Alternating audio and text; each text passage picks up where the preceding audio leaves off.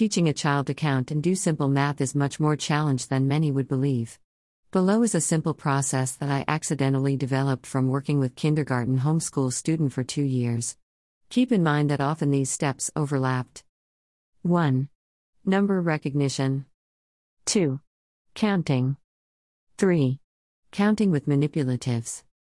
4. Flashcards with larger numbers. 5. Writing numbers. 6. Adding with manipulatives. 7. Subtraction with manipulatives. 8. Visual math. 1. Number recognition. Number recognition simple involve the use of flashcards with the child. I would hold up a number and tell the child what the number was. Memorizing is perhaps one of the easiest things the young mind can do as critical thinking comes much later. This initial process probably took about six months with a four year old to learn number 1 to 20. 2. Counting. With the numbers memorized, the next step was to actually learn to count. I did this by holding up the same flashcards. After the child identify what number it was, I would then flip the flashcard over and have them count the number of objects on the card. My goal was to have them make a connection between the abstract number and the actual amount that could be seen and counted.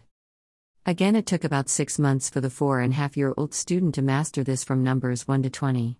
It was a really stressful six months. 3. Counting with manipulatives. The next few steps happen concurrently for the most part. I started to have the student count with manipulatives. I would show or say a number and expect the student to count the correct number using the manipulatives. This was done with numbers 1 to 20 only. 4. Flashcards with larger numbers. At the same time, I worked with the student to learn numbers beyond 20.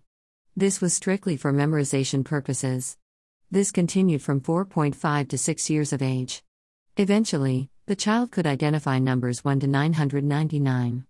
However, they never discovered the pattern of counting. By pattern, I mean how the 0 to 9 cycle repeats in the tens, how the 1 to 9 cycle repeats for the tens when moving to 100s, etc. The child only knew the numbers through brute memorization. 5. Writing numbers. Writing numbers was used as preparation for doing addition. It was as simple as giving the student some numbers to trace on paper. It took about 8 months for the student to write numbers with any kind of consistency. 6. Adding with manipulatives. This involved me writing a math problem and having the student solve the problem use manipulatives. For example, 2 plus 2 would be solved by having the student count two manipulatives and then count two more and then count the total.